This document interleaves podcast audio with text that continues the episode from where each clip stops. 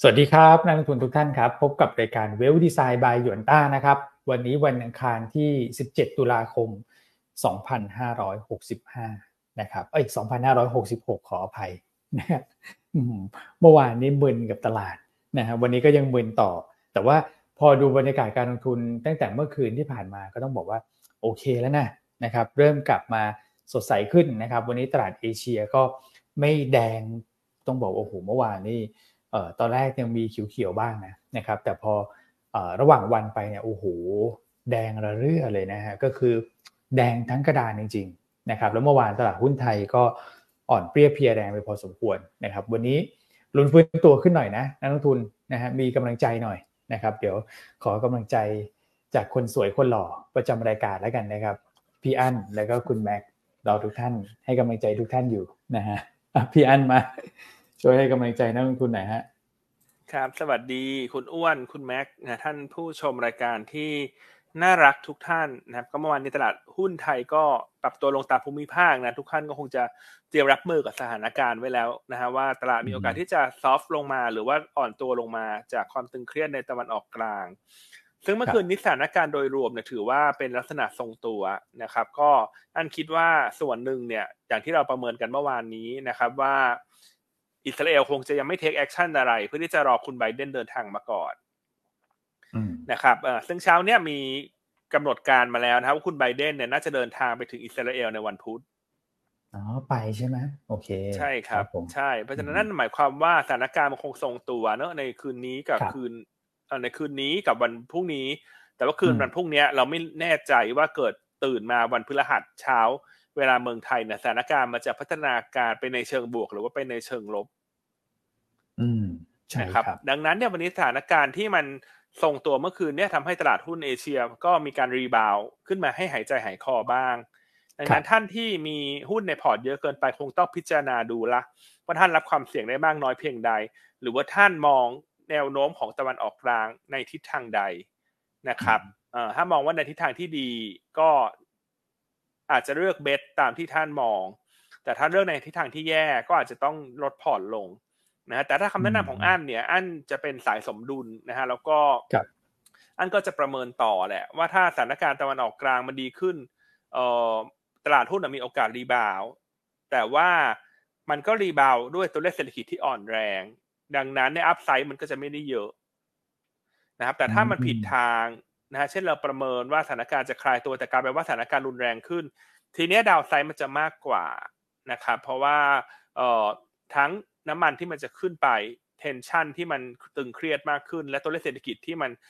อ่อนแรงเนี่ยเพราะฉะนั้นถ้าอันประเมินเนี่ยอันจะไม่เบสละกันเนอะมันจะไม่เบสทางขึ้นทางลงละกันแปลว่าถ้าเป็นสายสมดุลก็รอWait and see นะปรับพอร์ตให้มันอยู่ในจุดที่เราคิดว่ามันไม่ได้เครียดเกินไปในการลงทุนแล้วเราก็รอสถานการณ์นะครับเพราะว่าถ้าจะเบสเทน้ำหนักทางขึ้นเนี่ยอันคิดว่ามันก็ดูจะมีความน่าสนใจน้อยกว่าละกันนะว่าต่อให้มันมีเรื่องดีๆมันก็รีบาวด์ได้แค่ในระดับหนึ่งแต่ถ้ามันเป็นเรื่องที่เป็นลบเนี่ยอันดูว่าดาวไซด์มันจะลึกกว่านะครับทุกท่านช่วงนี้เนี่ยถ้าเป็นสายเทรดเนี่ยอันว่าปิดสถานะให้จบภายในวันน่าจะเซฟที่สุดใช่เห็นด้วยเลยนะครับแต่ถ้าเป็นสายเบสอันนี้ก็คงต้องแล้วแต่สะดวกแล้วแต่ความเสี่ยงที่ท่านชอบและท่านมองอย่างไรต่อตะวันออกกลางนะฮะเราตอบแทนไม่ได้นะฮะเพราะว่าเราก็คาดเดาเนอะจากข้อมูลที่มันมีในแต่ละวันเนอะก็ต้องบอกว่ามันใช้ความรู้สึกส่วนตัวเป็นหลักนะครับเพราะฉะนั้นอะไรที่เราไม่มั่นใจหรือเราบอกว่ามันคาดเดายากเราก็จะพูดกันตรงๆอย่างนี้แหละว่ามันคาดเดาไม่ได้เอาเป็นว่าแม้แต่ผู้นำอิสราเอลก็อาจจะยังไม่รู้เลยนะว่าตกลงเขาจะทำยังไงต่อใช่ถูกไหมฮะเพราะฉะนั้นมันไม่ใช่ผิดหรือถูกในช่วงนี้นะมันเป็นเรื่องของการเดาว่าท่านโชคดีหรือโชคไม่ดีเท่านั้นเองแต่ละมุมมองอันนะเพราะมันคาดเดาไม่ได้จริงๆนะเพราะฉะนั้นก็แชร์ประมาณนี้ในช่วงต้นรายการนะแต่อย่างน้อยเนี่ยสิ่งที่สำคัญเนี่ยคือน้ำหนักของหุ้นในพอร์ตเนี่ยมันควรจะอยู่ในระดับที่เราไม่เครียดเกินไปอ่ะถูกไหมฮะคือหุ้นมันเป็นการลงทุนระยะกลางระยะยาวนะมันไม่ใช่ได้เสียไม่ใช่ว่าจบกันในวันเดียววันสองวันหรืออาทิตย์หนึ่งถูกไหมฮะถูกครับฉะนั้นเราจะไม่แลกหมัดด้วยหน้าตักทั้งหมดภายใต้ความเสี่ยงที่มันดูแล้วโอกาสชนะมันไม่ได้เยอะ นะครับแชร์ประมาณนี้เนอะต้นรายการนี่คติเนอะคติคมๆมาเลยนะเพราะจริงๆไม่รู้จะแนะนำอะไรไงก็เลยเอาเรื่องอื่นมาพูดปะหน้าไปก่อนคุณอ้วนนี่แหมโอ้โหแต่ว่าอันนี้เป็นพี่อันสวัสดีกันสวัสดีคุณบูมนะฮะคุณบูมคุณสุขินคุณสุทธินีวันนี้พี่เฉลิมชัยกลับมาประจำการนะฮะใน Facebook เดี๋ยวรอดูว่าคุณพี่วอภาเขาจะทักทายหรือเปล่านะฮะ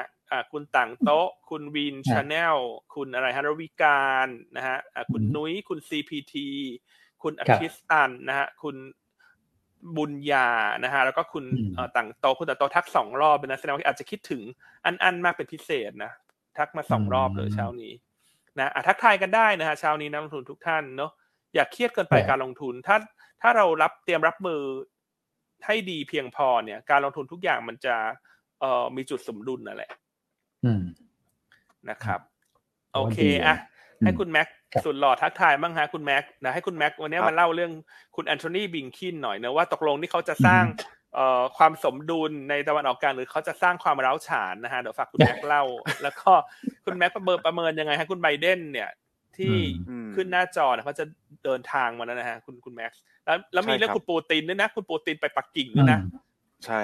นะครับคุณปูตินก็มีการโทรศัพท์ไปพูดคุยด้วยจริงๆกับทางประเทศในตะวันออกกลางใช่ครับเมื่อวานนี้ก็แต่ตอนนี้นี่เสริมมุมมองพี่อั้นนิดนึงคือผมดูแล้วเนี่ยการรีบาวด์ถึงแม้ว่าตอนนี้นะครับเราไปดูตลาดหุ้นเอเชียส่วนใหญ่จะเป็นสีเขียวนะครับแต่ว่าการปรับตัวของสินทรัพย์เนี่ยผมคิดว่าการรีบาวด์รอบนี้ไม่ได้มีความแข็งแรงมากนักนะครับเพราะว่าถ้าเราไปดูเนี่ยโดยปกติสภาวะปกติเนี่ยนะครับคือถ้าดอลลาร์อินเด็กซ์ปรับตัวลดลงอันนี้ดีต่อตลาดหุ้นไทยถูกไหมครับถ้าค่าเงินบาทกลับมาแข็งนะครับรวมถึงตลาดหุ้นสีเขียวๆเนี่ยในฝั่งของสหรัฐก็ควรจะเป็นบวกกับตลาดหุ้นไทยแต่สิ่งหนึ่งที่มันยังปรับตัวขึ้นอยู่ส่วนทางคือตัวของบอนด์ยิลด์นะครับเมื่อวานนี้บอนด์ยิลด์2ปี10ปีแล้วก็30ปีของสหรัฐเนี่ยมันก็ยังปรับตัวขึ้นต่อเนื่องนะครับเพราะฉะนั้นเนี่ยคือมันยังมีเป็นภาพที่ขัดกันอยู่นะครับอันนี้ก็เลยแชร์มุมมองเพิ่มเติมว่าการเทรดดิ้งเนี่ยผมคิดว่าเป็นรายวันอย่างที่พี่อั้นบอกเนี่ยก็คือเป็นกลยุทธ์ที่น่าจะเหมาะสมกับสถานการณ์ปัจจุบันมากที่สุดแล้วล่ะเพราะความผันผวนเนี่ยนะครับมันเกิดขึ้นรายวันเลยช่วงนี้นะครับคือหัน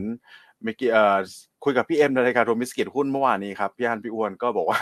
ถ้าใครพักไปกินข้าวครึ่งชั่วโมงเนี่ยกลับมาตลาดหุ้นอาจจะขยับเขยื้อนเปลี่ยนทิศเปลี่ยนทางได้แล้วนะตอนนี้แค่ครึ่งชั่วโมงเดียวเท่านั้นเองใช่ไหมครับปัจจัยมัน108มากๆตอนนี้นะครับเพราะฉะนั้นก็เน้นเป็นคำสั้นนะครับเน้นรักษาความแข็งแกร่งของพอร์ตตัวเองเนี่ยผมว่าตอนนี้เป็นกลยุทธ์ที่ต้องให้ความสำคัญเป็นอย่างยิ่งเลยนะฮะใช่ครับตลาดหุ้นไทยตอนนี้เนี่ยถ้าให้อันยกตัวอย่างให้เห็นภาพนะคุณอ้วนคุณแม็กตลาดหุ้นไทยเนี่ยมันกินฟาสต์ฟู้ดฮะช่วงนี้ฟาสต์ฟู้ดครับก็คือทานให้เร็วนะฮะเพราะถ้าท่านทานอาหารมื้อยาวเนี่ยรอเสิร์ฟทั้งออเดิร์ฟทั้งเมนคอร์สทั้งของหวานเนี่ยท่านทานแบบทานโต๊ะจีนเนี่ยเราจะโดนกินโต๊ะนะฮะช่วงนี้นะเพราะฉะนั้นเน้นทานเหมือนทานฟาสต์ฟู้ดนะเน้นเร็วจบให้ไวอย่าถือสถานะเยอะนะครับถ้าจะเบสก็สักส่วนหนึ่งแล้วกันเนอะอันนี้มันแต่ต้องขึ้นอยู่กับมุมมองของท่านเนอะว่าท่านมองยังไงต่อเรื่องตะวันออกกลางถูกไหมฮะครับแต่คุณอ้วนนี่ปกติเห็นชอบทานฟาสต์ฟู้ดอยู่แล้วนะใช่ใช่ใช่เน้นไวฮะฟาสต์ฟู้ดเรื่อยเลยฮะไวมากโอเคอ่ะชานิสสำรวจตรวจสอบหน่อยฮะแฟนคลับยูนต้าชอบทานฟาสต์ฟู้ดยี่ห้ออะไรฮะแนะนำกันเข้ามาเช้านี้เนาะให้พิมพ์มาได้ฮะโอเคแต่ผมว่านะเท่าที่อ่านโทนแบบการแบบพิมพ์เข้ามาทักทายหรือว่าการคอมเมนต์เนี่ยผมว่าหลายท่านพอได้ฟังมุมมองจากทั้งพี่อั้นทั้งคุณแม็กก่อนหน้านี้นะรวมถึงที่พี่อั้นไปฉายภาพในหลายรายการจริงๆมาตั้งแต่ไรนาวของคุณอีกแล้วแหละเพราะว่าพี่อั้นไปทุกต้นเดือนใช่ไหมครับแล้วก็ไปในโทนที่เบาไม้เบามือมาเรื่อยๆเนี่ยนะครับผมคิดว่านะแล้วก็พี่อั้นเสริมเรื่อง money management ด้วย asset allocation อะไรพวกนี้นะครับน่าจะทำให้นักลงทุนเนี่ยอยู่รอดปลอดภัยดีนะครับจากดูจากโทนคำถามที่ถามมานะครับหรือยังไงฮะนักลงทุนหรือว่าไม่รู้จะถามตัวไหนหรืออะไรเงี้ยแต่ผมคิดว่ามุมมองที่พี่อั้นฉายภาพไปก่อนหน้านั้นเนี่ยช่วยนักลงทุนได้เยอะเลยครับในช่วงตลาดขาลง ณตอนนี้นะครับใช่ครับนี่ก็มีพี่คุณพี่ธีรศิษฐ์นะแชร์เข้ามาบอกว่าคือพอร์ตการลงทุนเนี่ยอาจจะไม่ค่อยสวยงามนักนะไม่ว่าจะเป็นตลาดหุ้นหรือว่าตลาดพันธบัตรใช่ไหมครับแต่พอเปลี่ยนมุมมองเนี่ยนะครับเซ็ต1520ก็เล่น T-Flex ช็อตลงมาอันนี้ก็ช่วย hedge port ไปเยอะอย่างเงี้ยอันนี้ผมว่าเป็นอะไรที่เราชื่นชมมากๆเลยกับการที่ผมคิดว่าบางท่านไม่เคยแตะตัวของการเล่นช็อตมาก่อนเลยใช่ไหมครับแต่ว่าในสภาวะตลาดแบบนี้ก็จะเห็นเลยว่ามันทำกำไรง่ายกว่าการเล่นขาขึ้นต้องเรียนตรงๆใช่ไหมครับเพราะถ้าเราดูเนี่ยปัจจัยภาพใหญ่โดยรวมไม่ว่าจะเป็นภาพเศรษฐกิจนะครับตัวของการเคลื่อนไหวสินทรัพย์ต่างๆหรือว่าเอาลุกที่พี่อั้นไปแชร์ในหลายรายการเลยเนี่ยนะครับมันดูไม่ค่อยจะสดใสเท่าไหร่นักนะครับไม่ค่อยเอื้อต่อการเป็นอย่างที่พี่อั้นบอกนะครับเป็นการแรลลี่การรันเทรนขาขึ้นเนี่ยผมคิดว่ายังไม่ใช่จังหวะเลยตอนนี้ก็เป็นเซกเตอร์โรเทชันซะมากกว่านะครับเพราะมันไม่มีเม็ดเงินใหม่เข้ามาอย่างที่เห็นว่าต่างชาติเนี่ยยังขายอยู่ต่อเนื่องนะครับถ้ามีเม็ดเงินใหม่เข้ามาหนุนอย่างเงี้ยอันนี้ผมว่าโอเคนะครับ liquidity เพิ่มเข้ามาในตลาดหุ้นไทยก็สามารถรันเทรนได้นะครับแต่ตอนนี้ยังไม่ได้เป็นภาพนั้นช่วงนี้ก็ต้องเรียกว่าหลายท่านิดนึงใช่ไหมครับพี่วันพี่อั้นในการทำกำไรแล้วก็เน้นทำสั้นเป็นหลักนะครับใช่ครับเมื่อสักครู่หลุดไปเนาะสำรวจตรวจสอบfast food ปุ๊บหลุดปั๊บเลยโอเคอันนี้เริ่มพิมพ์เข้ามาแล้วฮะมีหลายเจ้าอยู่นะพิมพ์เข้ามาฮะฟาสต์ฟู้ดเจ้าไหนดีนะครับเราไปดูภาพตลาดเมื่อวานสักนิดนึงนะเมื่อวานนี้ต้องบอกว่าไม่ค่อยอยากดูเท่าไหร่เลยตลาดหุ้นเมื่อวานนี้นะตอนแรกนึกว่าแนวรับสำคัญเนี่ยนะครับ1440 1430เนี่ยนะครับจะพอรับอยู่นะกลายเป็นมีการหลุด1430ไปในช่วงเช้าเนี่ยนะครับแล้วก็ลงไปทำโลอยู่ที่ 1,416 จุดเลยทีเดียวนะครับเมื่อวานนี้ก็หนักหน่วงพอสมควรนะผมคิดว่าตลาดหุ้นไทยลงแรงเกินนะครับก็ตามสภาพเลยตอนนี้เราเป็นผู้นำนะอย่างที่พี่เอ็มชอบพูดกันบ่อยๆนะเหมือนตลาดหุ้นไทยเป็นผู้นำเวลาลงเนี่ยลงแรงกว่าชาวบ้านเขานะครับตอนนี้ก็เป็นภาพนั้นจริงๆนะแล้วก็ถ้าถามว่าสาเหตุหลักเป็นการชดเชยหรือเปล่าเนี่ยผมคิดว่าไม่ใช่ด้วยซ้ำนะครับที่เราหยุดไปเนี่ยตลาดหุ้นเอเชียตะวันออกเฉียงใต้ส่วนใหญ่ลบไปแค่สักประมาณบวกลบ 0.5% น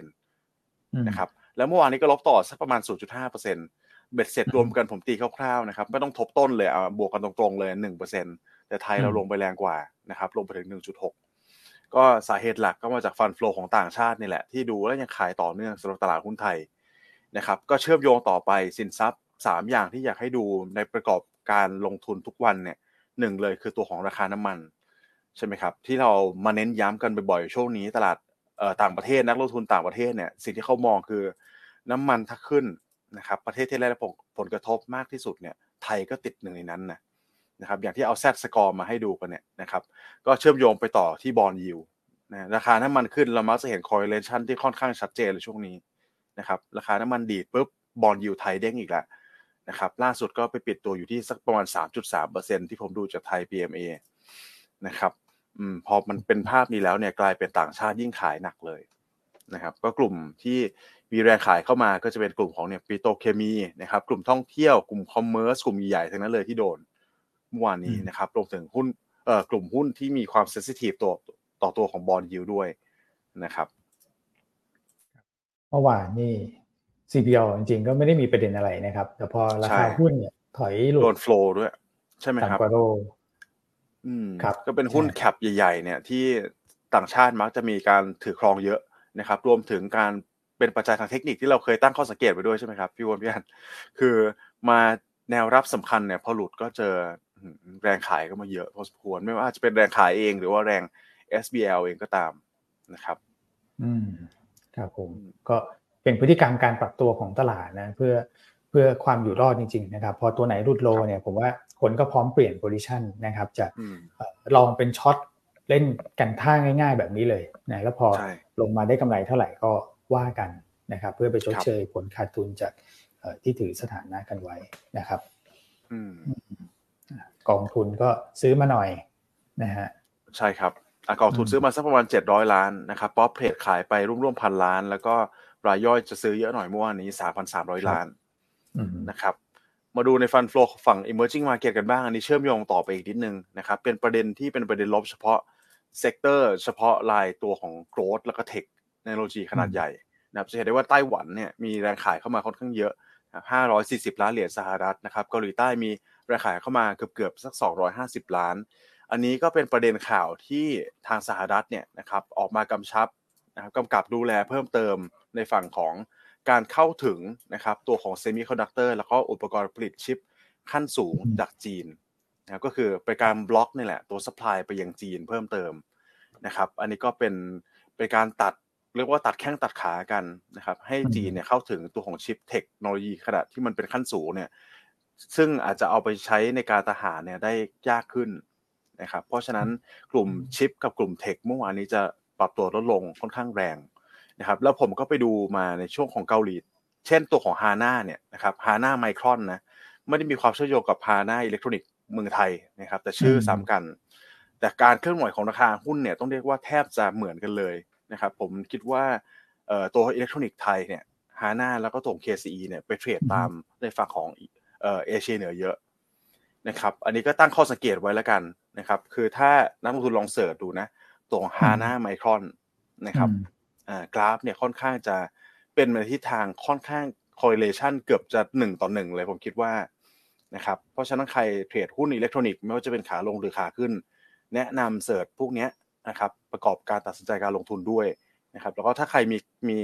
ช่องทางที่มันเป็น up to date อย่างพวกตัวของ Trading View พวกนี้นะครับก็ใช้ในการเทรดดิ้งรายวันช่วยเพิ่มเติมได้นะครับยิ่งถ้าเราดู1ปีเนี่ยครับค่อนข้างสอดคล้องกันเลยครับพี่อันพี่อ้วนครับเห็นคุณแม็กพูดถึง Hana พอดีเนาะเช้านี้ที่ Hana ก็มีการแจ้งตลาดเรื่องสำคัญด้วยนะแต่ละท่านที่มีหุ้น Hana อยู่เนี่ยวันนี้อาจจะต้องเตรียมรับมือกับความผันผวนนะเพราะว่าการเพิ่มทุน PP เนี่ยได้ข้อสรุปแล้วครับนะครับโดย Hana เนี่ยประกาศเพิ่มทุนนะฮะตัวของ General Mandate ที่เขาขอไว้ก่อนหน้าเนี่ยนะครับก็ได้ข้อสรุปแล้วคือจะขายให้กับนักลงทุนสถาบันทั้งหมด25รายนะครับด้วยราคาจองซื้อเนี่ย57บาทนะครับจำนวนทั้งหมดเนี่ย80ล้านหุ้นคิดเป็น dilution effect นะฮะประมาณ 10% นะครับโดยราคาเพิ่มทุนที่57บาทเนี่ยจะดิสเคาท์จากราคาตลาดเมื่อวานนี้ประมาณ 8% นะเทียบกับราคาปิดที่62บาทครับนะครับดังนั้นวันนี้เนี่ยความผันผวนของตัว Hana เนี่ยคงเลี่ยงไม่ได้ที่จะต้องเกิดขึ้นนะครับเพราะว่าแน่นอนว่าถ้าสถาบันที่จองซื้อเนี่ยถ้าเขามองว่าส่วนต่างจากราคา PP เนี่ยมันจูงใจให้เขาจองซื้อ PP นะฮะแล้วเขาไม่ได้ต้องการเพิ่มเวทหุ้น Hana ในกระดานเขาก็อาจจะมีการทำswitching นะฮะอาจจะขาย Hana ในมือออกมาเพื่อจะเอาเงินนั้นดังกล่าวนี่แหละวนกลับไปซื้อตัว PP นะครับดังนั้นการที่ราคา PP เนี่ยมีส่วนต่างอยู่ประมาณ 8% เนี่ยก็น่าจะทำให้วันนี้ราคาหุ้น Hana มีความเสี่ยงที่จะได้รับแรงกดดันดังกล่าวครับนะครับแต่อย่างไรก็ตามถ้าราคาหุ้นปรับตัวลงเข้าใกล้ราคา PP เนี่ยตรงนั้นก็จะเป็นบริเวณที่เป็นบวกเชิงจิตวิทยาสำหรับนักทุนที่เป็นสายเก็งกำไร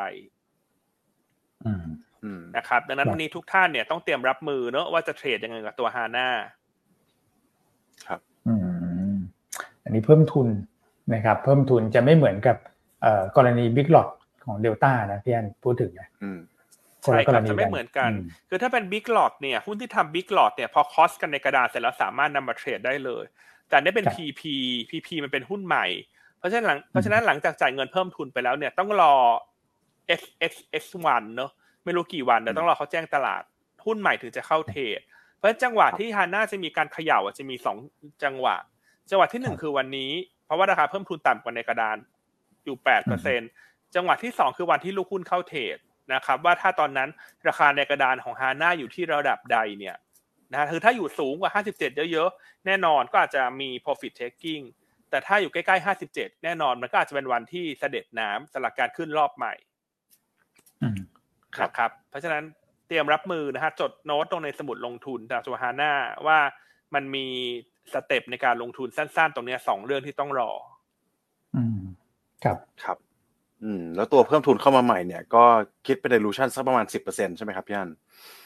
ระยะสั้นอาจจะโดน dilution ก่อนนะครับแต่ว่าคือการลงทุนทุกครั้งเนี่ยอย่างที่ผมคุยกับพี่ต้องนะครับสุประชัยก็ การลงทุนเนี่ยส่วนใหญ่ที่เพิ่มทุนเข้ามาจะนำไปลงทุนในธุรกิจซิลิคอนคาร์ไบด์นะครับแต่ว่าไอ้พวกเนี้ยเวลาลงทุนในธุรกิจใหม่ๆมันก็ต้องใช้เวลาในการแรมอัพการขยายฐานการผลิตนะครับการหาลูกค้าใหม่ๆนะครับเพราะฉะนั้นระยะสั้นโดน dilution อาจจะโดน dilution ก่อนนะครับแต่ระยะกลางถึงยาวเนี่ยก็ต้องดูว่าธุรกิจเนี่ยนะครับสร้างผลกำไรให้บริษัทได้มากที่จะชดเชย dilution หรือเปล่าเท่านั้นเองนะครับก็แชร์มุมมองประมาณนี้นะครับสำหรับตัวของ Hana ครับผมครับโอเคอ่ะอันนี้สดๆร้อนๆเลยเพิ่งแจ้งข่าวเมื่อเช้านะครับไปเชื่อมโยงกับเรื่องประเด็นชิปที่คุณแม็กเล่าให้ฟังพอดีเลยนะการขีดกันเรื่องชิปกันใช่ก็เลยกลายเป็นโดนผมว่า2ปัจจัยนะที่อาจจะสร้างความผันผวนเข้ามาในกลุ่มของอิเล็กทรอนิกส์ตัวนี้นะครับครับโอเคนะอ่ะมาดูโปรทางด้านอื่นๆกันต่อนะครับครับผมฟิวเจอร์ก็ช็อตนะครับแรงในฝั่งของตลาดบอนด์ก็ขายนะครับช็อตก็คงไม่ได้เยอะมากแล้วเมื่อวานนี้เป็นแรงช็อตเข้ามา 7,800 สัญญานะครับสำหรับตัว Set 50 Index Future แล้วก็ตัวของตราสารหนี้ยังขายสุทธินะครับตอนนี้พลิกกลับมาขายเป็น 2,900 ล้านเมื่อวานนี้ครับผมนี้ให้ดูกราฟตัวของ Block Trade ครับพี่อั้นนะฮะก็ตอนนี้ลดลงมาแล้วนะครับเหลือระดับประมาณสัก 32,600 กว่าล้านบาทสถานะคงค้างนะครับที่เราเรียกกันว่า Open Interest เนี่ยสถานะในตัวของบล็อกเทรดเนี่ยนะครับจากที่เคยขึ้นไปแถวประมาณสัก 42,000 นะครับ48,000 แล้วก็ประมาณสัก 52,000 นะครับโลรอบที่แล้วเนี่ยประมาณสักปลายเดือนมิถุนายนถึงต้นเดือนกรกฎาคมเนี่ยลงมาแถวประมาณสัก 28,000 นะครับตรงเนี้ยการปิด position บล็อกเทรดเนี่ยนะครับมันก็มีผลนะในช่วงตลาดเหวี่ยงตัวแรงๆเนี่ยนะครับเรามาดูตัวของสถานะบล็อกเทรดเนี่ยจะเห็นได้ว่าตัวที่ก่อนหน้านั้นสถานะมันเด้งขึ้นไปเยอะๆเนี่ยนะครับเมื่อวานเนี่ยความผันผวนที่เกิดขึ้นนะตอนที่ตลาดเป็นแบบปรับตัวลงมาแรงๆเนี่ยพวกนี้จะมีการเร่งปิดสถานะนะครับความผันผวนของราคาหุ้นก็จะเยอะกว่าตัวอื่นนะครับจริงๆแล้วเนี่ยการที่ย่อสถานะคงค้างของบล็อกเทรดโดยรวมเนี่ยมันลงมาเยอะเนี่ยผมว่าแถวประมาณสัก 30,000 ต้นๆเนี่ยก็ถือว่าเป็นการเคลียร์ position ไปเยอะระดับหนึ่งแล้วนะครับเพราะอะไรเพราะว่าถ้าเกิดท่านดู high กับ low นะครับเอาแบบรอบใหญ่ๆเนี่ยนะฮะเวลาผมก็ดูอย่างเงี้ยนะครับถ้าเกิดว่า position มันอยู่แถวประมาณเนี้ย 30,000 มันก็คือประมาณสักกลางๆก็คือค่าเฉลี่ยที่เขามักจะถือกันก็อยู่ในโซนประมาณนี้แหละการล้าง position เนี่ยมันก็จะน้อยลงนั่นแปลว่าความผันผวนของหุ้นที่ไปเชื่อมโยงกับบล็อกเทรดเนี่ยมันก็ควรจะน้อยลงนะครับแต่เราก็พบว่ายังมีบางตัวครับที่สถานะคงค้างเนี่ยมันยังสูงอยู่แล้วก็ยังไม่ค่อยถูกล้างเท่าไหร่นะครับอันนี้ถ้าเกิดว่าตลาดผันผวนอาจจะต้องระวังอย่างเช่น AAV AWC อย่างเงี้ย EA นะครับสุภาลัย Global อย่างเงี้ยนะครับอันนี้อาจจะเป็นหุ้นที่ต้องระวังนิดหนึ่งถ้าเกิดว่ามันมีตลาดเนี่ยมันมีความผันผวนพวกนี้มันจะมีความผันผวนแรงกว่าตลาดนะครับครับก็คือว่าโอเคระดับหนึ่งนะบล็อกเทรดไม่ค้างสูงตั้งข้อสังเกตได้ดีนะครับพี่อันโอเคเนาะทุกก็เราเป็นว่าทุกตอนนี้ก็เอาใจช่วยทุกท่านแล้วกันเนาะแต่อันคิดว่าช่วงนี้ถ้าไม่จำเป็นก็อย่าเลเวอเรจเถอะอย่าเลเวอเรจใช่เพราะช่วงนี้เวลาลูกค้าสอบถามอันเข้ามาอันก็จะบอกว่าเล่นน้อยๆนะคะพี่อย่าเล่นเยอะแล้วก็สต็อปลอสชัดเจนแล้วก็อย่าเลเวอเรจเถอะขอร้องนะเพราะว่าเลเวอเรจแล้วคือเราไม่รู้ตื่นเช้ามาแล้วมันจะเกิดอะไรขึ้นนะคือถ้ามันดีขึ้นมันก็ถือว่าเราโชคดีเนาะถูกไหมครับแต่ถ้าเราโชคร้ายสถานการณ์มันไม่เป็นตามที่เราคิดเนี่ยบางทีการทำเลเวอเรจด้วยบล็อกเทรดเนี่ยมันอาจจะมีความเสี่ยงที่เราจะเป็นหนี้ได้นะถ้ามันผิดทางแล้วมันเกิดความรุนแรงขึ้นในตะวันออกกลางอย่างเงี้ยช่วงนี้ก็อยากจะให้นักลงทุนที่เป็นสายสู้เนี่ยอาจจะต้องใจเย็นๆนิดนึงเนาะใช่ครับผมนะครับค่อยๆเก็บเล็กผสมน้อยไปนะครับบางท่านแบบไปโดนบล็อกเทรดมานะครับแต่ว่าอย่าไปบล็อกเทรดซ้ำเพราะว่าตอนนี้ผมว่าโอ้โหสายบล็อกเนี่ยอาจจะแบบมึนเนี่ยแล้วเดี๋ยวจะทำให้เสียจังหวะไปหมดก็กลับมาสร้างสมดุลกันใหม่ครับค่อยๆสร้างกลับขึ้นไปใหม่อย่างนี้ใช่ครับคือเข้าใจว่าช่วงนี้ถ้าคนที่เมาหมักเนี่ยอย่าไปเร่งเอาคืนนะเช่นเราอาจจะเล่นลองแล้วมันผิดทางมันลงมาปุ๊บเราสต็อปลอสแล้วเราแบบว่าด้วยเหมือนกับความรู้สึกนะว่าเราอยากจะเอาคืนเราไปช็อตซ้ำอย่างเงี้ยช็อตซ้ำด้วยปริมาณเพิ่มขึ้นแล้วพอดี ตะวันออกกลางคลายตัวก็โดนเสยกลับขึ้นมาอย่างเงี้ยถูกมั้ยมันจะเมามากครับช่วงนี้เพราะฉะนั้นก็เวลาช่วงที่มันเมาเนี่ยก็ต้องชะลอต้องเบรกต้องใจเย็นเนาะอย่าเหมือนกับใช้อารมณ์นำพานะครับอันนี้ด้วยความเป็นห่วงนะโดยเฉพาะยิ่งคนที่เล่นเลเวอเรจเนี่ยไม่ว่าจะทีเฟกหรืออะไรด้วยนะทุกอย่างมันถูกมั้ยฮะบางทีแบบว่าพอเราผิดทางเราไปเปลี่ยนอีกฝั่งนึงแล้วเราใส่น้ำหนักเพิ่มอย่างเงี้ยจะเอาคืนกลายเป็นถ้ามันผิดอีกทีนึงการจะเอากลับมามันก็ใช้เวลานานกว่าเดิมเพราะฉะนั้นตอนนี้สิ่งที่สำคัญคือบริหาร Money Market บริหารเงินต้นฮะเราต้องอยู่ประคองตัวให้รอดไปให้ได้กับภาวะตลาดที่เป็นขาลงนะอย่างที่อั้นพูดเสมอเนาะในช่วงน่าจะหลายๆเดือนนะพูดแทบจะทุกวันแล้วว่าเงินให้กันไว้นอกตลาดจะเอาเงินใหม่ใส่เข้ามา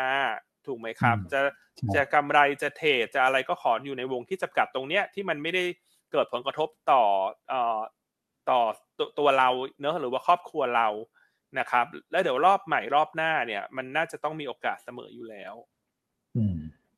ใช่ครับนะครับโอเคอ่ะก็แชร์ประมาณนี้เนอะอ่ะเป็นกำลังใจทุกท่านนะใครยังกำลังใจดีขวัญและกำลังใจดีอยู่ก็เลขหนึ่งเข้ามาเนอะส่วนใครที่อาจจะเหนื่อยแล้วเกินช่วงนี้ก็ขอให้ผ่านพ้นไปได้ในเร็ววันนะครับทุกท่านครับผมโอเคอ่ะคุณแม็กฮะ SBL ครับSBL ก็ยอดถือว่าสูงขึ้นมานะครับ Set Index เมื่อวานนี้โวลุ่มตลาดอยู่สักประมาณ 50,000 กลางๆนะครับแต่โวลุ่มก็เร่งขึ้นมาเป็น 7,100 ล้านนะครับตัวหลักๆเลยก็จะเป็นตัวของ AOT Hana นะครับแล้วก็ส่วนใหญ่ก็จะเป็นตัวของNVDR ละนะครับอย่างตัวของ CPO นะครับ AOT SCB นะครับนอกเหนือจากนี้ก็จะเป็นตัวของปตท.นะครับกับปตท.สผ.ช่วงนี้ก็ถือว่ายืนได้ดีกว่าตลาดเมื่อวานนี้ด้วยนะครับสำหรับ NVDR นะครับก็ขายสุทธิมาต่อเนื่องเหมือนกันตอนนี้ขายทุกตลาดเลยนะครับขายสุทธิต่อเนื่องเป็นวันที่2ละ 1,600 ล้านนะครับตัวที่เป็นแรงขายเยอะหน่อยเนี่ยก็จะเป็นตัวของ Hana นะครับ K Bank BDMS ตัวของแสนสิริแล้วก็ Advance นะครับส่วนฝั่งซื้อก็จะเป็นปตท.สผ. JMT CBG นะครับบ้านปูแล้วก็ตัวของ CPN ครับ Hana นี่แปลกนะคุณแม็กคุณอ้วนทำไม NVDR มันรู้ก่อนเลยเนอะว่าจะประกาศ PP SBL ด้วยครับยัน SBL ด้วยเหรอใช่เบอร์2เลยเบอร์2ถ้าอย่างนี้อาจจะต้องฝากผู้เกี่ยวข้องไปตรวจสอบ transaction หน่อยนะฮะว่ามันมีการรู้อะไรก่อนหรือเปล่าเพราะช่วงนี้ว่าตลาดมันก็ผันผวนมากอยู่แล้วเนอะคือถ้ามันมีอะไรที่มันมีการ take action ก่อนเนี่ยจริงๆอาจจะไปตรวจสอบ transaction ได้นะใช่ครับถูกไหมฮะว่าทำไมถึงทั้ง NVDR โอ้โหขายหนักรุนแรงติดอันดับท็อปเลยนะแล้ว SBL ก็ปูดพองขึ้นมาขนาดนี้แล้วก็แจ้งตลาดเห็นไหมฮะตอนเย็นว่าเพิ่มทุนต่ำกว่าในกระดาน 8% อะไรอย่างเงี้ยนะครับอันนั้นช่วงนี้ผู้คุมกฎต้องเข้มนิดนึงนะเพราะว่าตอนนี้เราเห็นหลายประเทศละเมื่อวานนี้จีนมีการประกาศเรื่องของการเพิ่มวงเงินวางประกันในการทำช็อตเซลล์นะครับเพื่อที่จะลดการพันผวนของตลาดทางลงนะฮะเท่าที่อันเห็นข่าวในบลูมเบิร์กนะเห็นไหมว่าโดยกำกับดูแลในแต่ละประเทศตอนนี้เริ่มที่จะเข้มข้นขึ้นละแล้วก็ถ้า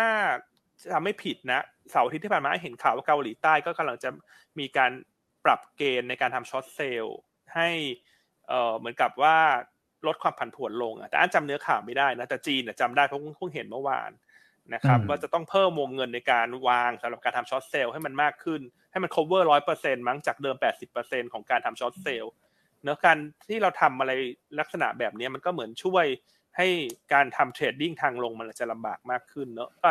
เอาเป็นว่าเขาต้องการเสถียรภาพของตลาดนั่นแหละเพราะจีนก็ประกาศหลายเรื่องทั้งพยายามจัดตั้งกองทุนที่จะเข้ามาช่วยประคองตลาดละ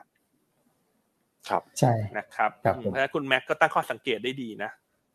ครับแล้วมีสหรัฐอเมริกาด้วยครับย่านในฝั่งของ SEC กลต.อเมริกาเนี่ยก็มีการประกาศเหมือนกัน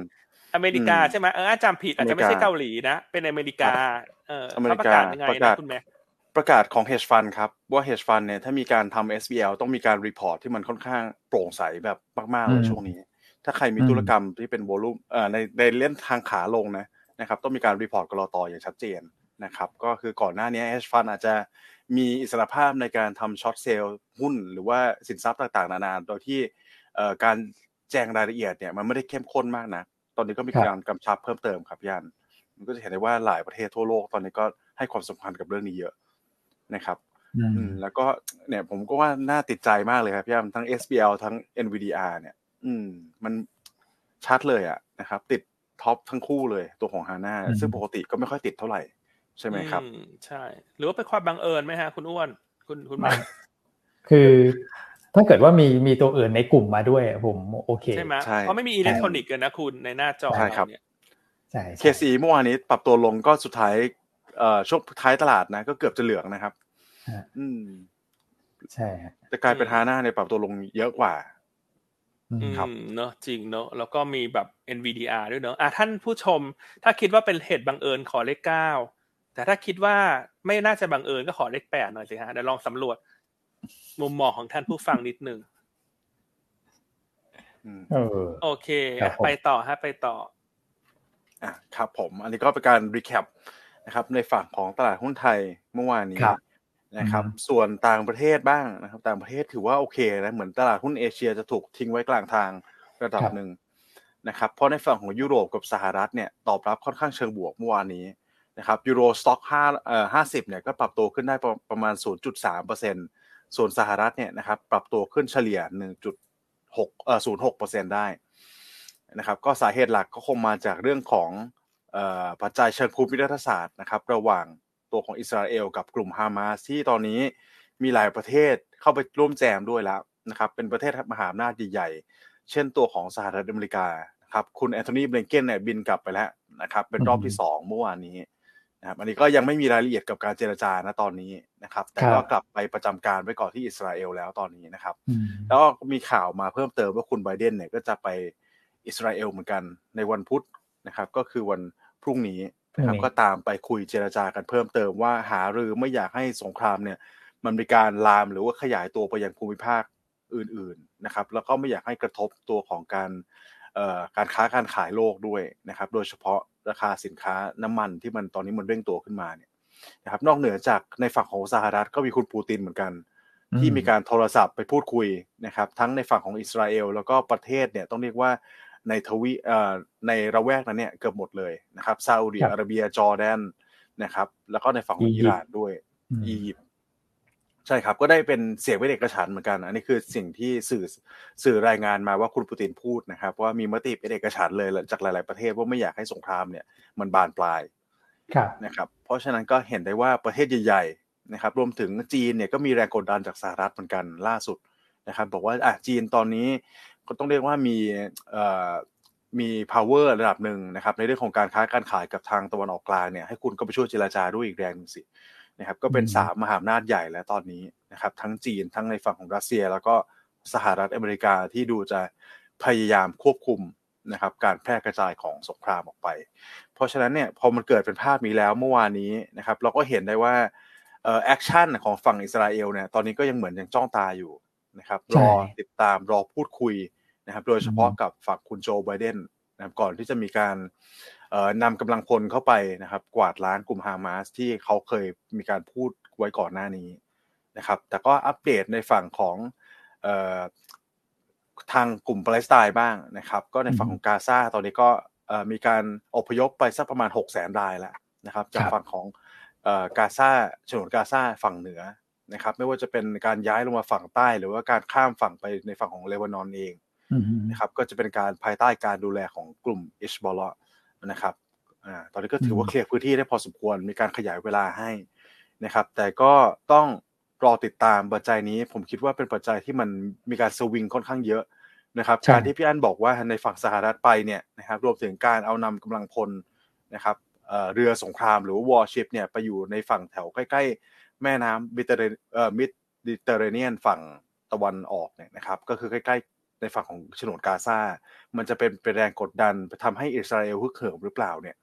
นะครับก็ต้องรอติดตามกันนะครับประเด็นนี้ผมว่ามันสวิงได้ทุกวันนะครับแล้วก็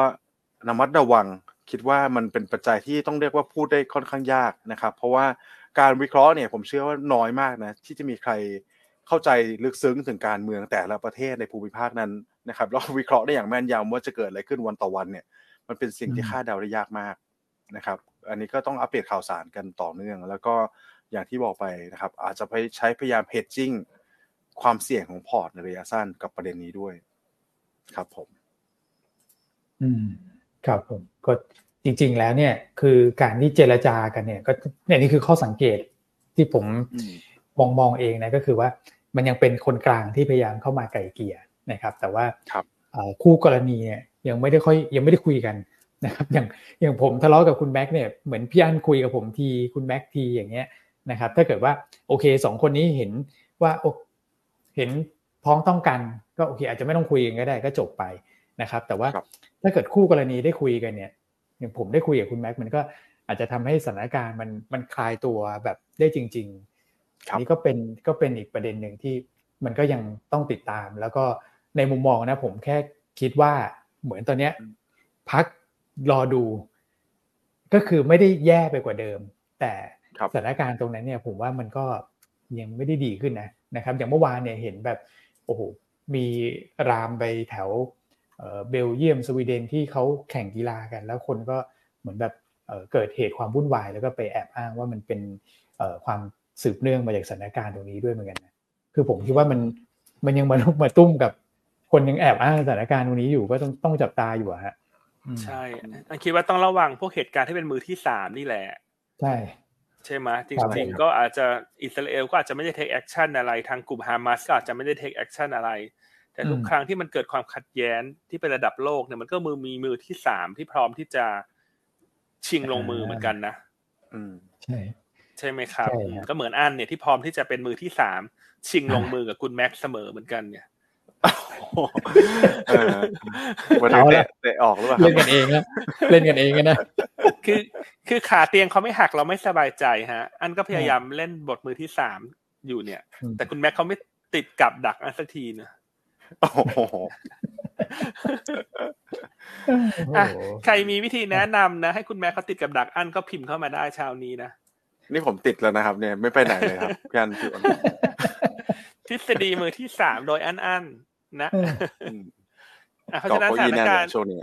ในตะวันออกกลางโดยรวมก็ติดตามแล้วกันอันว่าจุดหัวเรื่องหัวต่อมันมาถึงแล้วนะคุณแม็กก็คือคุณไบเดนที่จะเดินทางมาอิสราเอลนี่แหละใช่ครับคุณแม็กประเมินยังไงดีฮะเพราะเห็นคุณแอนโทนีบริงกินก็บอกว่าสหรัฐพร้อมที่จะส่งทหารเข้าไปช่วย 2,000 ท่านถ้ามีความจำเป็นอันนี้สรุปแล้วเขาต้องการเข้าไปรักษาเสถียรภาพหรือเหมือนไปหนุนอิสราเอลให้มีความกล้าฮะคุณแม็กใช่เนี่ยผมก็กลัวประเด็นนี้แหละครับย่านเหมือนถ้าอิสราเอลได้รับการซัพพอร์ตอีกเนี่ยไม่ว่าจะเป็นในฝั่งของการทหารนะครับหรือว่า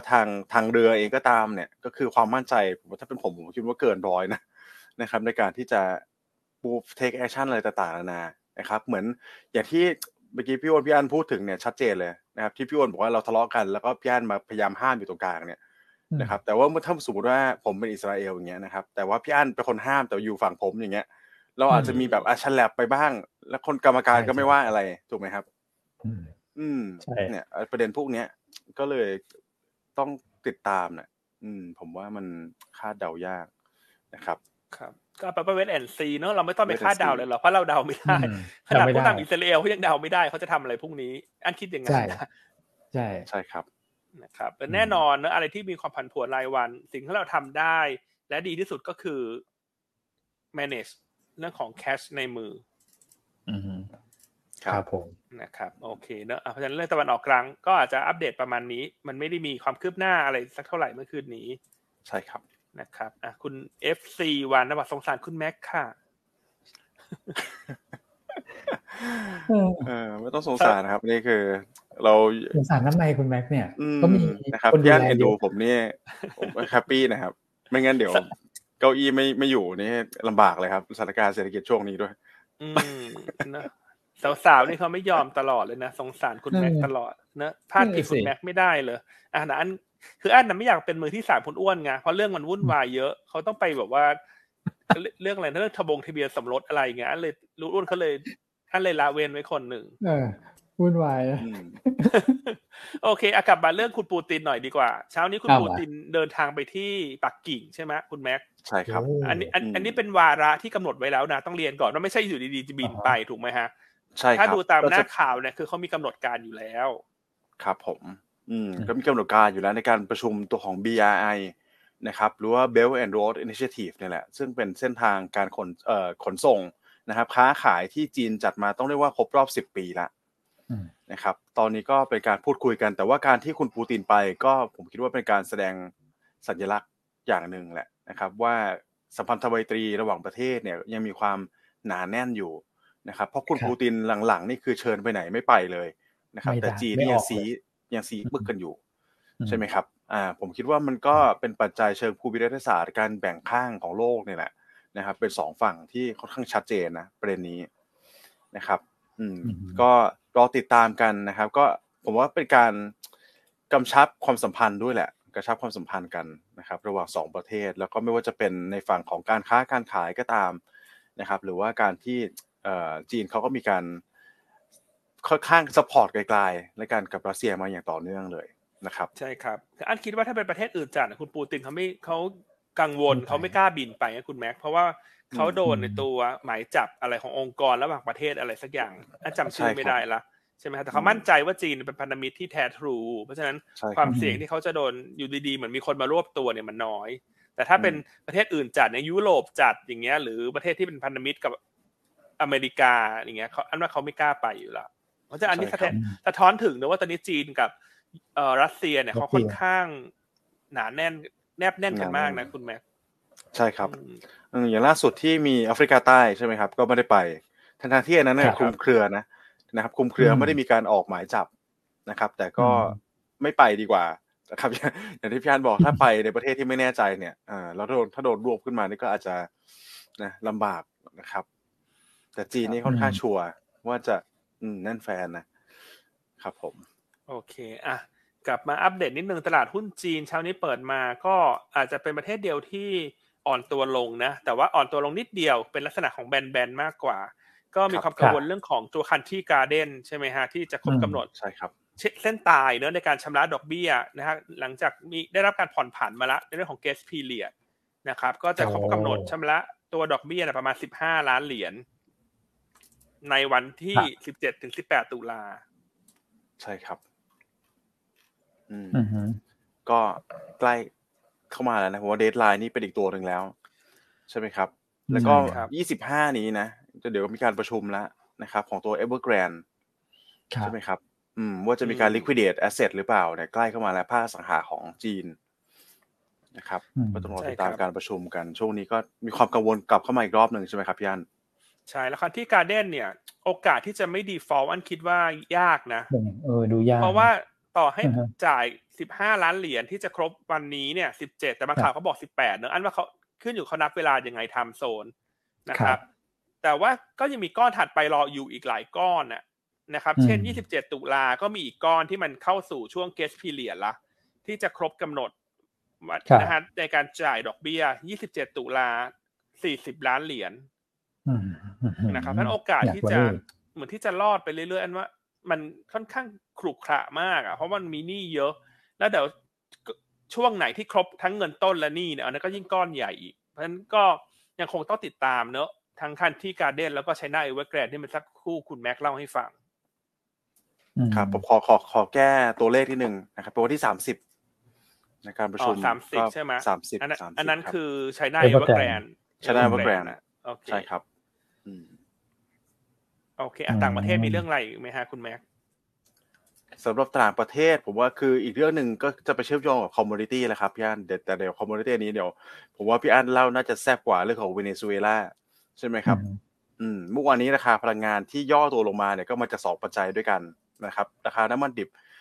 หลังจากการเร่งตัวขึ้นไปสักประมาณ 5% ในวันศุกร์ที่ผ่านมาเนี่ยเมื่อวานนี้ก็ย่อตัวลงมาสักประมาณ 1.2% นะครับสำหรับตัว NYMEX แล้วก็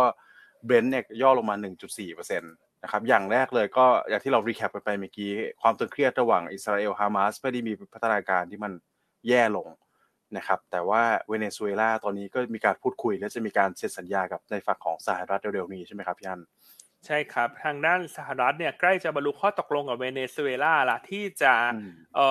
ลดมาตรการการคว่ำบาตรให้กับอุตสาหกรรมน้ำมันกับอุตสาหกรรมการเงินการธนาคารนะแรกมากับการเลือกตั้งในปีหน้าเนี่ยที่เวเนซุเอลาจะต้อง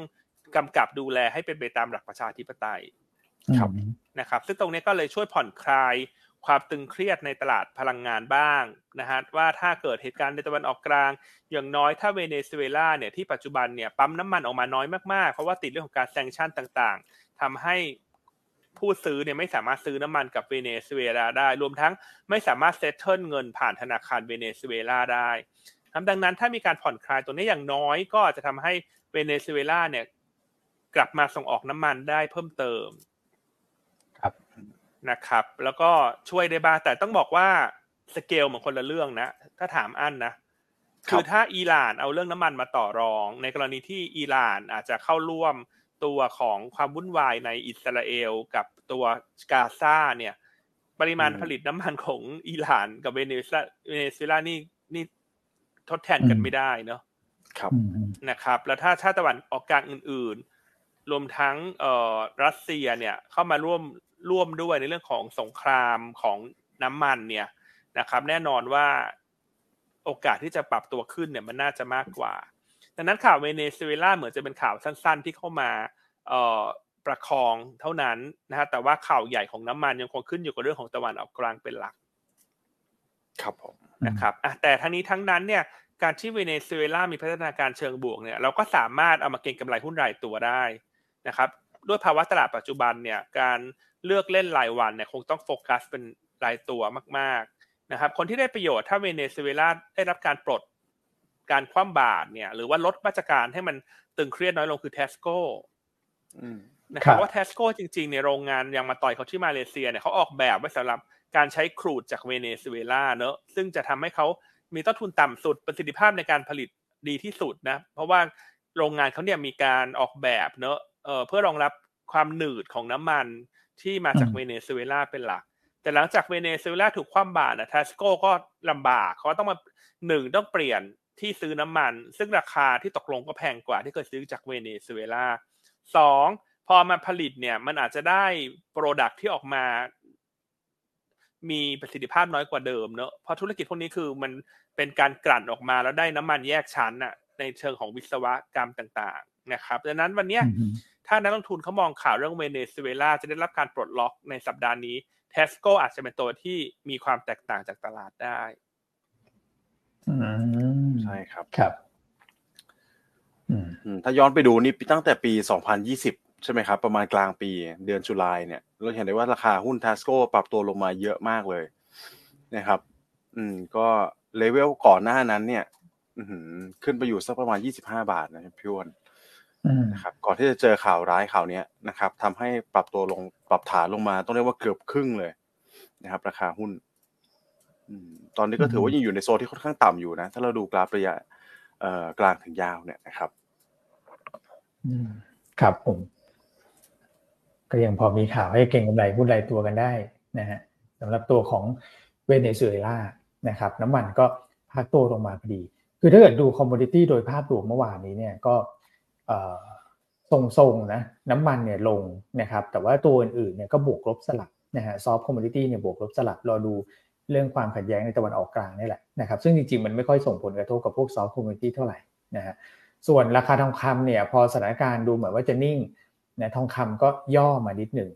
นะครับแล้วก็สินแร่เหล็กเนี่ยดูเหมือนว่าจะขยับขึ้นมาหน่อยนะครับสินแร่เหล็กในรอบสัปดาห์ที่ผ่านมาถ้าเกิดว่าเป็นราคาที่จีนเนี่ยนะครับจะขึ้นมาอยู่ประมาณสัก 5% แล้วนะครับในช่วงสัปดาห์ที่ผ่านมาก็เลยหนุน BDI เนี่ยให้เมื่อวานเนี่ยขึ้นมาอีกนิดนึงนะประมาณสัก 1.4% อยู่ที่ 1,972 จุดนะครับซึ่ง BDI ที่ขึ้นมาเนี่ยก็เป็นการฟื้นตัวขึ้นมาต่อเนื่องวันที่2แล้วนะครับหลังจากที่ก่อนหน้านั้นเนี่ยมีการพักตัวลงไปนะ1972เนี่ยฟื้นตัวมา2วันติดต่อกันใกล้ไฮเดิมที่1991แล้วนะครับผมคาดหวังนะเพราะว่าก่อนหน้านั้นเนี่ย BDI เนี่ยเรือใหญ่เนี่ยค่าเช่าเรือมันลงนะครับแต่ตอนนี้เรือใหญ่ค่าเช่าเรือขึ้นละนะครับเพราะว่าเขาบอกว่ามีดีมานด์จากจีนเนี่ยเริ่มกลับมาหลังจากที่หยุดยาววันชาติไปนะครับแล้วก็พวกราคาเหล็กราคาโลหะอะไรพวกนี้ปรับตัวเพิ่มขึ้นนะครับจากความคาดหวังในการมาตรการกระตุ้นโครงสร้างพื้นฐานของทางการจีนนะครับถ้าเกิดว่า GDP ออกมาไม่แย่เกินไปเนี่ยวันพรุ่งนี้มี GDP จีนด้วยนะทุกท่านนะครับก็น่าจะหนุนให้ค่าระวังเรือเนี่ยไต่ระดับขึ้นได้ต่อเนื่องนะครับโอเคฮะโอเคคุณแม็กมีอะไรเพิ่มไหมฮะต่างประเทศ ครับก็ประเด็นให้ติดตามคืนนี้แล้วกันนะครับคืนนี้มีตัวของการรายงานยอดค้าปลีกสหรัฐอันนี้สำคัญที่สุดเลยอยากให้ลองติดตามกันนะครับตลาดคาดเพิ่มขึ้น 0.2% มันแล้วก็อีกอย่างหนึ่งก็จะเป็นการรายงานผลประกอบการของธนาคารพาณิชย์ขนาดใหญ่นะครับคือตัวของ Bank of America นะครับแล้วก็ตัวของ Goldman Sachs ด้วยอันนี้ก็จะเป็นคีย์ไฮไลท์สำคัญนะครับที่จะเป็นแรงขับเคลื่อนตลาดหุ้นสหรัฐในวันนี้ครับผมใช่ครับโอเคนะเพราะฉะนั้นช่วงนี้ตลาดหุ้นยังคงผันผวนนะฮะเรายังคงแนะนำนะครับโปรดักต์ที่ความเสี่ยงต่ำแล้วก็เป็นลักษณะระยะสั้นๆเพื่อพักเงินนะฮะก่อนหน้าเนี่ยเราเคยแนะนำนะคุณอ้วนกับคุณแม็กซ์ตัวของกองทุนเทอมฟันของ MFC นะที่แนะนำปุ๊บเนี่ยโอ้ยอดมาทะลุทะลวงแล้วก็หมดอย่างรวดเร็วนะฮะแล้วตัวที่2ที่เราแนะนำไปคือ Land and House Fund นะ LH Fund ก็ตอบรับดีมากแล้วก็ยอดจองซื้อก็เต็มละนะฮะก็ทาง LH Fund เนี่ยเขาก็เห็นดีมานด์ที่ดีนะฮะก็มีการออกกองใหม่นะครับเป็นตัวของเทอมฟันอายุ3เดือนนะฮะลงทุนในพันธบัตรไทย 100% นะให้ผลตอบแทนหลังจากเน็ตทุกอย่างแล้วเนี่ย 2% ต่อปีนะครับดังนั้นช่วงนี้เรายังแนะนำเหมือนเดิมว่าท่านที่มีเงินฝากนะครับต้องการมาพักเงินนะครับเพื่อที่จะรอการปรับฐานของตลาดหุ้นนะฮะที่จะเกิดขึ้นแล้วก็ให้เงินมันกลับมาพอดีเนาะช่วงนั้นอาจจะได้หุ้นที่มันถูกกว่าตรงนี้ก็แนะนำให้ติดต่อทาง selling agent หรือแจ้งเจตจำนงผ่าน IC ท่านได้เลยนะฮะชื่อกองทุนก็คือ LH Government 3 M2 M2 นะครับจะเป็น M2 นะคุณอ้วนเพราะ M1 ขายหมดไปแล้วนะครับก็จะให้ระยะเวลาเป็นช็อตเทอมนะฮะ3เดือนนะฮะแล้วก็ผลตอบแทนนะ 2% ต่อปีอันนี้คือเน็ตทุกอย่างแล้วนะฮะงั้นถ้าท่านที่มองหาการพักเงินเนอะเช่นอาจจะมีเงินฝากประจำ3เดือนอยู่ซึ่งมันให้ดอกเบี้ยน้อยกว่านี้เนี่ยก็อาจจะเคลื่อนเงินมาฝากไว้ที่ตรงนี้นะครับโควต้ามีจำกัดเนอะเพราะการเปิดกองแต่ละรอบของทางบลจเนี่ยเขาจะมีไซส์ของกองทุนด้วยเพราะฉะนั้นถ้าท่านที่สนใจเนี่ยก็สามารถแจ้งเจตจำนงได้เลยนะครับกับ IC ของท่านหรือถ้ายังไม่ได้เป็นลูกค้ายูนต้าเช่นไม่มีพอร์ตหุ้นถามว่าจองซื้อได้ไหมก็จองซื้อได้เช่นกันนะก็อันนี้ให้แจ้งเจตจำนงไปที่แผนก Selling Agent เลย02-009-8888นะครับแต่ทาง Selling Agent เขาจะแนะนำท่านว่าขั้นตอนในการเปิดบัญชีสำหรับกองทุนอย่างเดียวเนี่ยทำได้อย่างไรเนาะเพราะบางท่านเขาอาจจะเหมือนกับฉัน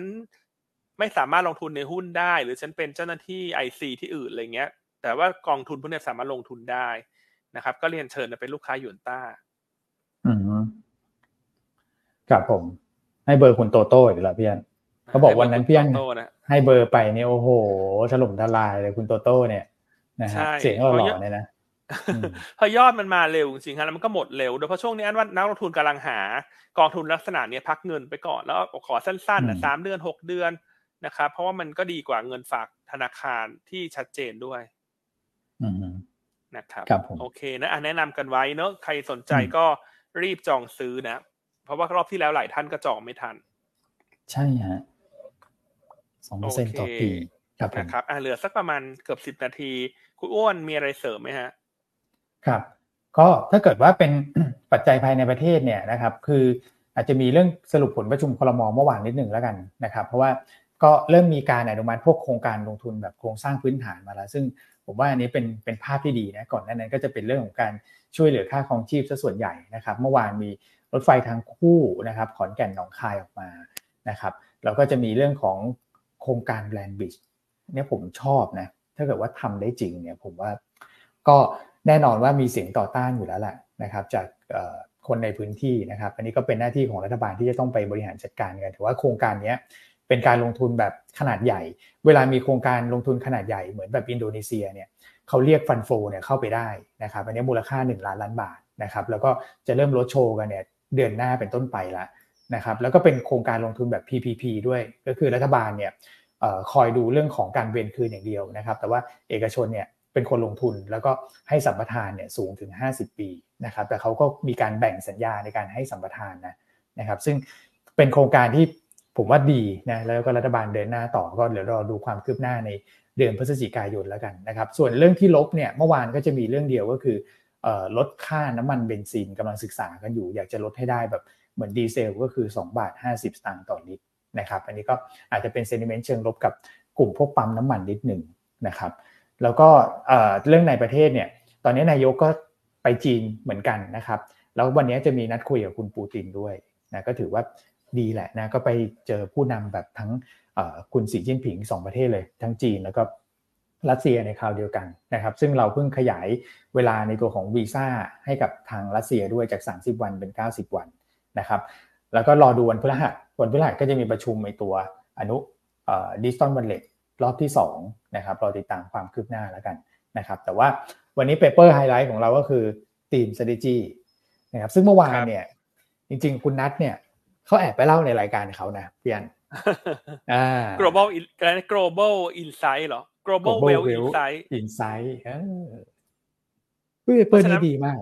เพราะฉะนั้นเราจะไม่เล่าเยอะท่านที่อยากดูรายละเอียดอันเนี้ยให้ไปดู YouTube ยูนต้าเมื่อวาน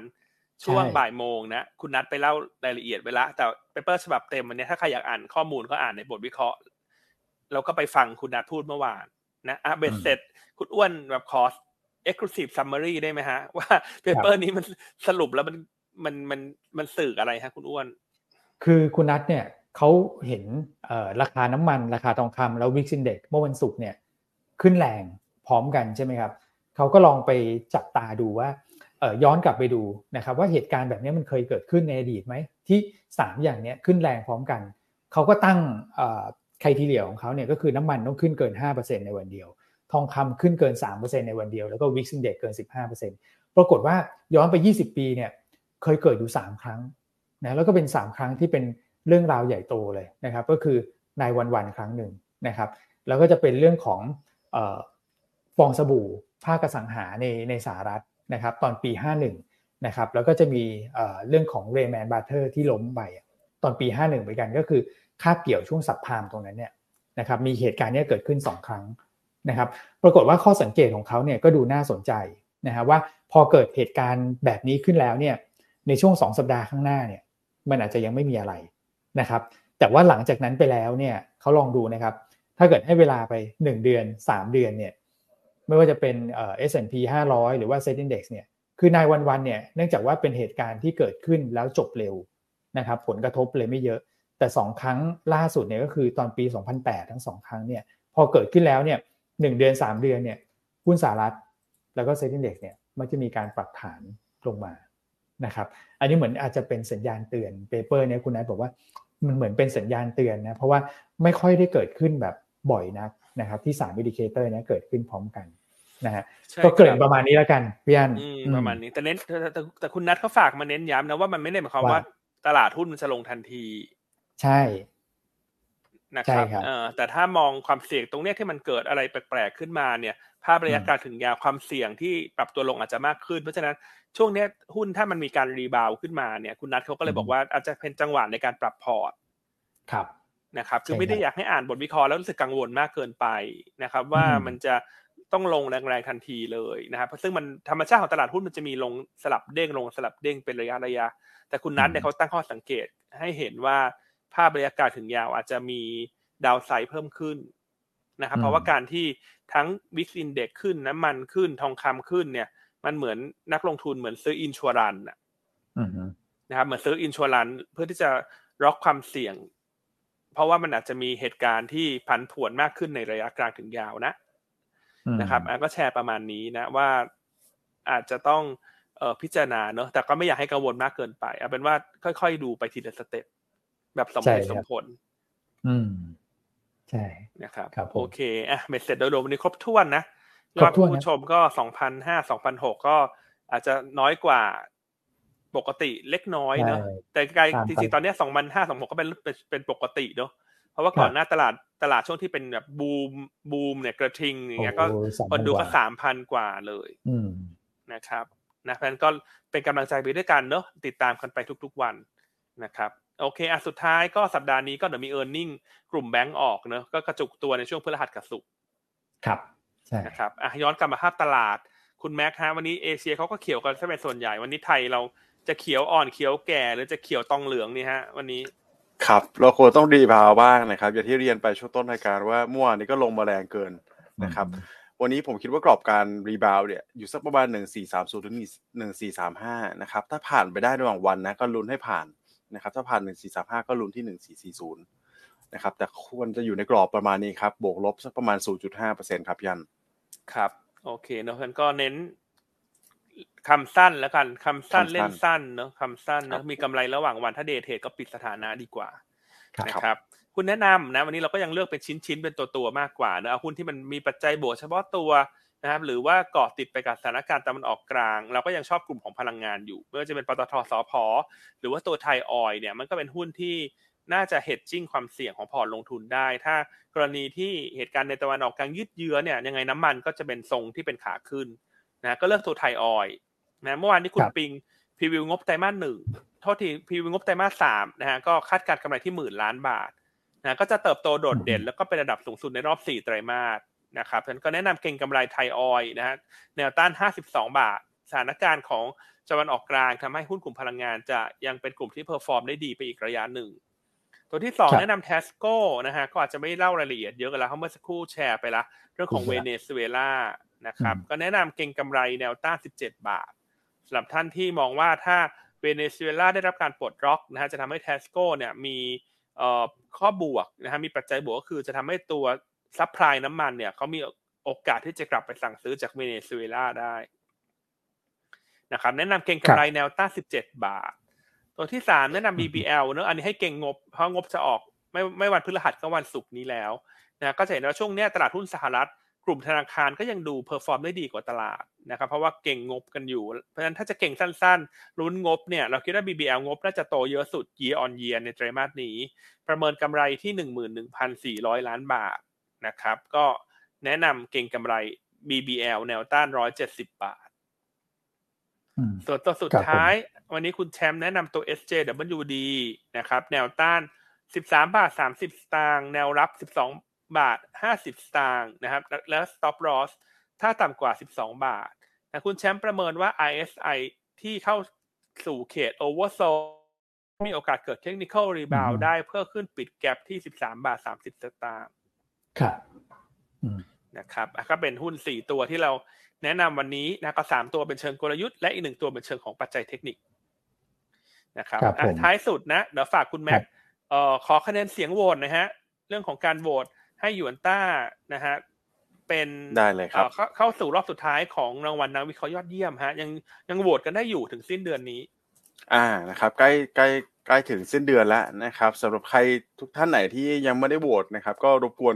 ขอความกรุณาขอคะแนนเสียงจากท่านทุกท่านเลยนะครับรวมถึงอาจจะสะกิดในฝั่งของครอบครัวหรือเพื่อนสนิทมิตรสหายนะครับมาช่วยกันโหวตให้ยูนต้าหน่อยนะครับไม่ว่าจะเป็นประเภททีมของเราเบอร์18นะครับรวมถึงนักวิเคราะห์พื้นฐานแล้วก็เทคนิคนะครับรวมถึงตัวของอนุพันธ์ด้วยพี่วันสุดหล่อเราเองนะครับก็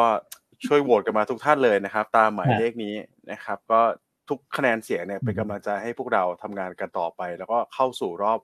ที่จะไปชิงรางวัลใหญ่กันด้วยนะครับก็ขอขอบคุณนะครับผมใครโหวตแล้วขอเลข1หน่อยฮะขอเป็นกำลังใจให้เราชื่นใจหน่อยนะใช่ฮะนะครับโอเคคุณอ้วนจะขอคะแนนมั้ยคุณลงแข่งตั้งหลายเซกเตอร์เนี่ยรอบนี้คุณแม็กก็ลงเซกเตอร์เดียวเห็นคุณแม็กบอกว่า FC เค้าขนมาให้ทั้งหมู่บ้านแล้วครับพี่อั้น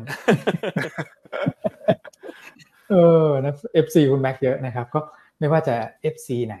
ของขั้นไหนอะไรก็แล้วแต่เนี่ยนะครับเราคือครอบครัวเดียวกันนะครับเพราะฉะนั้นเนี่ยสั้นๆเลยนะฮะยูนต้ายกแผงเหมือนเดิมนะฮะขอบคุณที่รักกันไปอย่างนี้รักกันไปนานๆนะครับก็เป็นกำลังใจให้กันไปเรื่อยๆนะฮะคุณอ้วนก็แจกสตรอเบอรี่ปิดท้ายได้น่ารักนะฮะวันนี้โอเคถ้างั้นเดี๋ยวเราพบกันใหม่ในวันพรุ่งนี้นะครับแล้วก็ขอให้สถานการณ์ในตะวันออกกลางคลายตัวในเร็ววันละกันเนอะอยากให้โลกมีความสงบสุขเนอะเพราะว่ายูเครนรัสเซียก็ยังไม่จบนะครับก็หวังว่าจะไม่มีความรุนแรงเกิดขึ้นในส่วนใดๆของโลกนี้อีกครับนะครับ